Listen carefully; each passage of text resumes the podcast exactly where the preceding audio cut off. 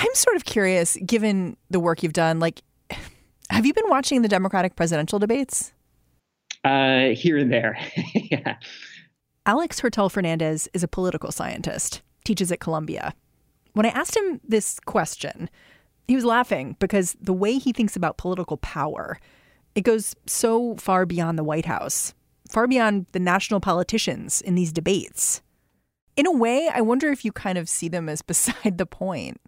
I, you know, I wouldn't go that far, but I would say that the way our institutions are so fragmented, the fact that you have city governments and state governments and bureaucratic agencies, you know, there are a lot of ways of getting what you want.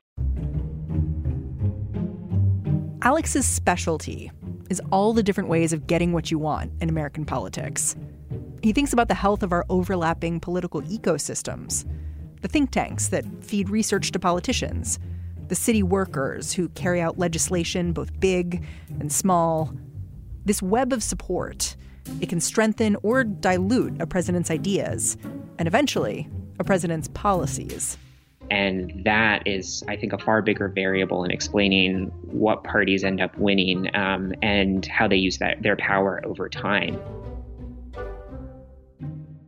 You know, I think it was so striking when Obama stepped down as president. Uh, one of the first regrets that he had was not doing more to build up the party system. We haven't done it as well as we need to. Obama spoke about this regret in an interview with NPR just before he left office if you listen really closely to what he's saying here, it's that this political ecosystem is really fragile, for Democrats at least. For example, we know that the Republicans, funded through organizations like the Koch brothers, uh, have been very systematic at building from, com- the, ground building from the ground up and communicating uh, to state legislators and financing school board races and Public Utility Commission races. I think we've ceded too much territory, and I take some responsibility for that.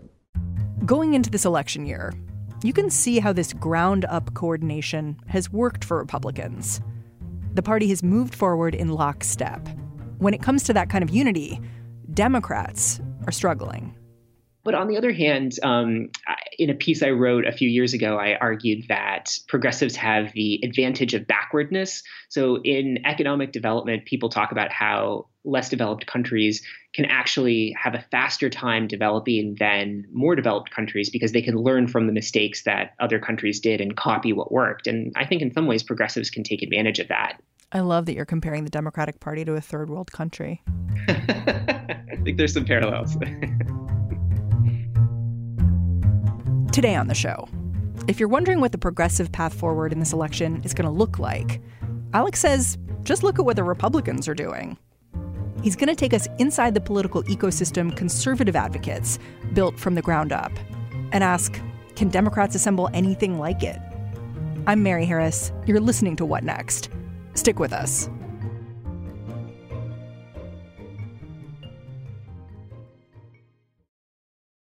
This episode is brought to you by Discover. When it comes to your finances, Discover wants you to know they are the credit card that is always there for you. With 24 7 US based live customer service, everyone has the option to talk to a real person anytime, day or night. Yep, that means no more waiting for quote normal business hours just to get a hold of someone. We are talking real service from real people whenever you need it. Get the customer service you deserve with Discover.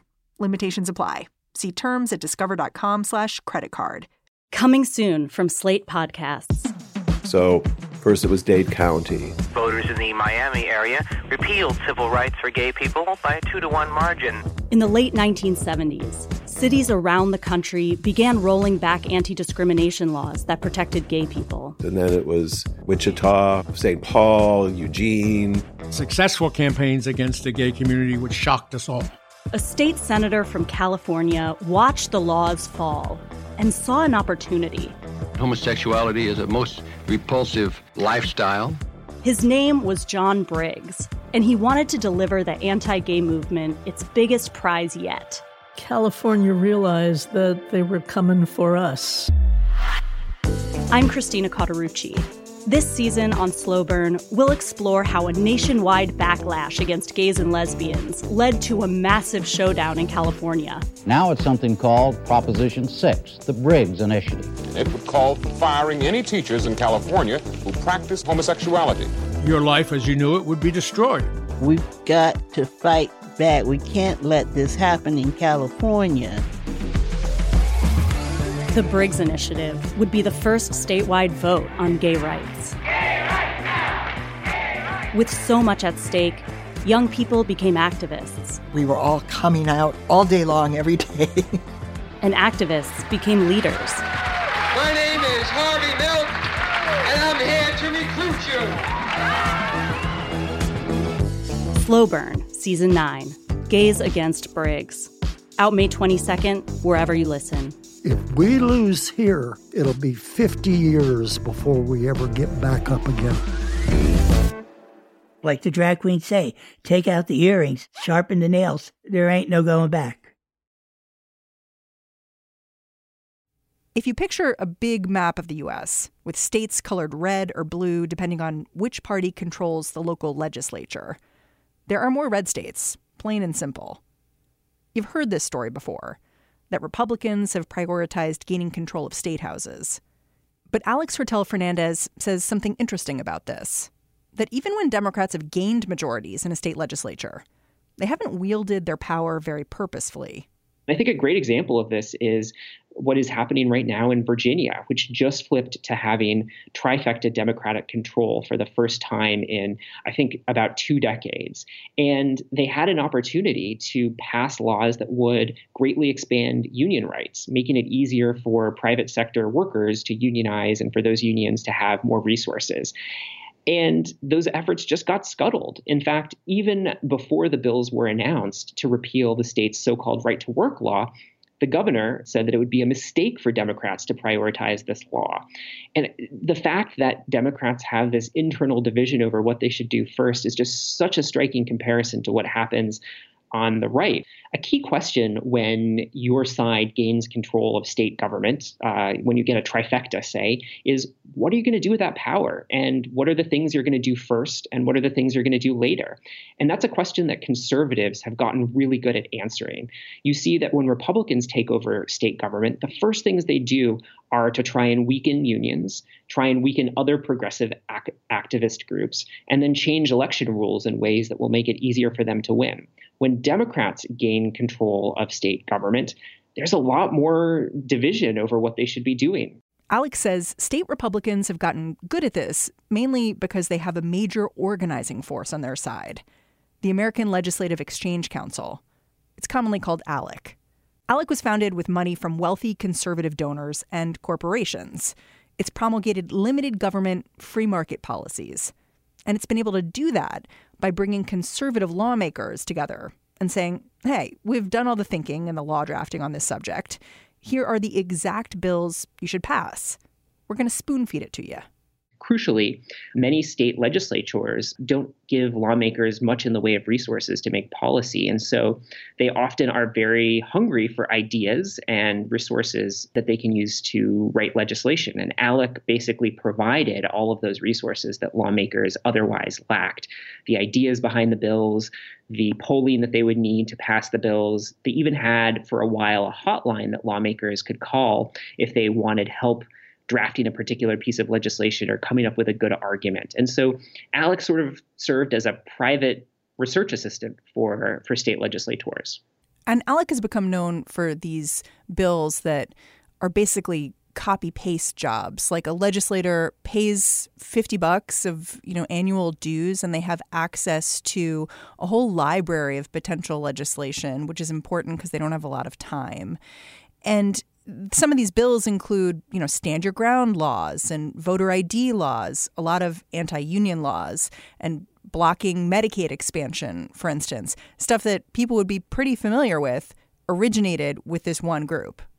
A lot of attention has been focused on the model bills that ALEC produces, and a lot of lawmakers have found it easy to simply take off the boilerplate language that ALEC has at the top of these models and submit it under their own name. And actually, in some cases, lawmakers even forget to do that part. And you you'll see bills introduced where at the very top it says, uh, "This is an ALEC model bill," uh, or they forget to insert their state when it at the top of the bill says "state name here." So the membership of ALEC encompasses state lawmakers and huge corporations. And sometimes these members disagree about how a model bill should be crafted. Like this one time when Enron and Koch Industries disagreed about how to regulate electricity. ALEC came up with a really simple way of settling things.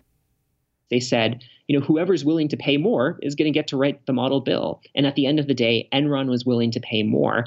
And that push paid off. A number of states during this period ended up passing ALEC's model bills uh, just as Enron wanted. So it's not just that ALEC is a conservative organization, it's kind of a mercenary organization. It paves the way for the highest bidder. I should be clear that there's nothing illegal about coming up with model bills and encouraging lawmakers to pass those model bills. Um, you know, that's a time honored strategy throughout American history. Um, you know, you go back as far as as the progressive era, and you had groups that were trying to get states to pass pension programs and developing model bills around that.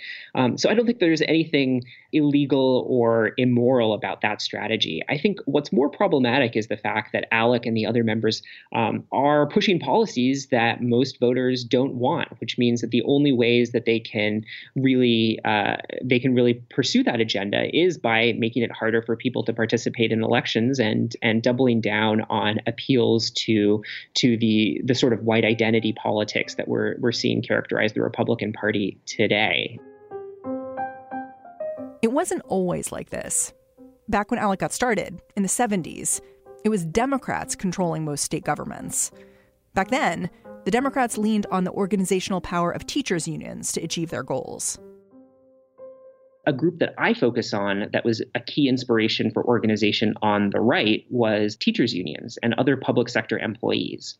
Now, I didn't know this before coming into the project, but public sector workers, like teachers, they don't collectively bargain and have labor rights governed by the federal government. Their labor rights are governed by the states. And at this time, when teachers' unions in particular were forming, they were becoming very politically active. And the thing about the teachers' unions were that they weren't just lobbying on education related policies, they were also supporting liberal Democrats and pushing for higher taxes and more regulation on private sector businesses. And conservatives saw this, and in particular, saw that they were connected across the state so they could share ideas from state to state and share resources from state to state. Conservatives saw that and they said, you know, geez, if we're going to be competitive, we have to come up with similar cross state networks of our own. Hold it. So, ALEC, this very conservative interest group, modeled its organization off of unions? It both modeled its organization off of unions and was founded out of the threat that unions presented to them at that at that time, which is hard to believe because we think about unions today as being so weak politically. It seems like unions are a really important sort of shadow thread to this, where you have one party that's like willing to completely sell out the unions, and then you have another party that doesn't really want to sell out the unions, but doesn't really, uh, for lack of a better word, have the balls to like hold the corporations accountable. Do you know what I mean? It's like you they they're like an important part of this conversation it seems like to me. That's totally right. I think you really hit the nail on that. Um, you know, the rise of public sector labor unions in the 60s and 70s was an important reason why conservatives felt like they had to get their act together and create organizations at the state level across states. And it was also one of the key objectives that they were pursuing right from the start. Uh, there were many parts of ALEC's agenda that ebbed and flowed, but unions still are a huge part of what they do. And in fact, were on the agenda for the ALEC meeting that was held in December last year. I feel like your research makes this really clear point that in the 70s, the unions had power. That was the same time that Democrats had a lot of power at the state level and elsewhere. And that as union power declined, Democratic power also declined. And it seems to me like an organization like ALEC takes advantage of the fact that while the Democrats did benefit from the unions being powerful, the unions were also holding them accountable. they weren't the same thing. You know what I mean? So Democrats aren't fully incentivized to make unions more powerful. They also need to be accountable to corporate interests. And so it's a this wedge that they can open up and then take advantage of. And I think the situation has only gotten worse as Democrats have come to increasingly rely on white collar professionals and uh, and campaign support from financial executives and from Silicon Valley. These are sectors that tend to be much more skeptical of labor unions, and so it makes it a lot harder for Democrats to think about supporting uh, labor policy that would that would bolster unions. And I think that's changing in very recent years, but I think over over the past few decades, it's made it a lot harder for Democrats to to focus on rebuilding the labor movement. Hmm. Yeah, I think reading your work, the one thing I was left wondering was what can progressives learn from what Alec's doing? Or is it just that progressives have forgotten what the unions were already doing back in the 70s? So I think progressives have realized that the states matter, um, particularly after the 2010 election and the shifts in state policy and politics that we've seen since then on the right. So they've accomplished that. The question is whether or not the organizations that they're investing in can have the same effect uh, as the organizations on the right. And that remains to be seen. Is there a progressive analog for Alec? Uh, so there have been a number of progressive efforts over time to construct counterweights to ALEC, but they've often fizzled out um, because they haven't received sufficient attention from donors, or they were just focused on organizing power in states that were already progressive, like New York or California. There are a couple efforts right now in present day. Uh, the State Innovation Exchange for, for, is one example that's building out capacity in a number of key states, um, focused on these very targeted states. And then Future Now is another organization that is in many ways trying to replicate Alec's success by building a national network and also v- thinking very strategically about policy, thinking about the ways that policy can be used to either advantage one's allies or defang one's opponents. And that's a lesson that conservatives learned really well when they targeted labor unions for decades. Uh, they knew that if they took out labor unions, they would make it easier to elect conservative candidates and pass conservative policies.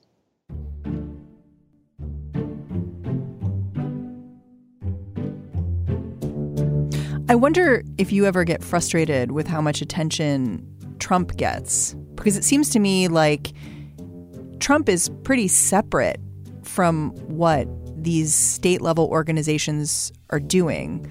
Like that work benefits the administration, but it, it's not their movement.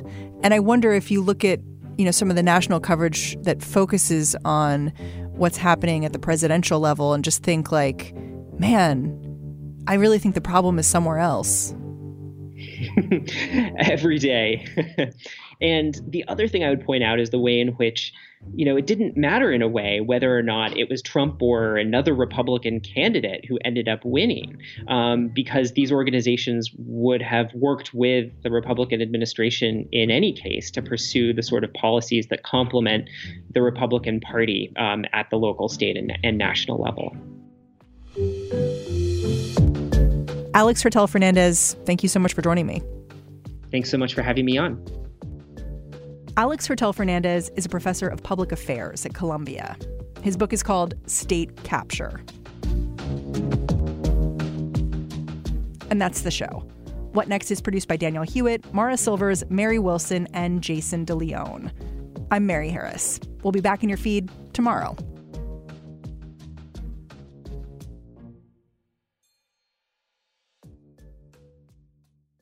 Coming soon from Slate Podcasts.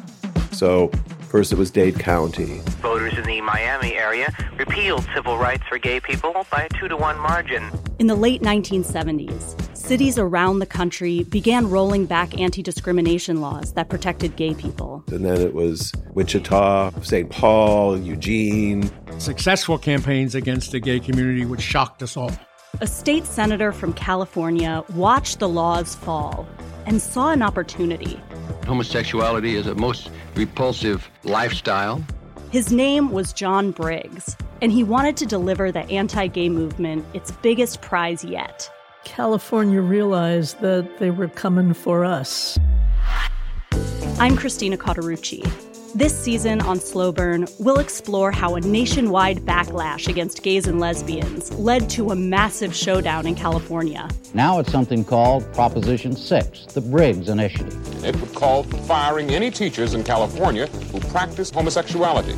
Your life as you knew it would be destroyed. We've got to fight back. We can't let this happen in California. The Briggs Initiative would be the first statewide vote on gay rights. Gay rights now! Gay rights. With so much at stake, young people became activists. We were all coming out all day long, every day. and activists became leaders. My name is Harvey Milk, and I'm here to recruit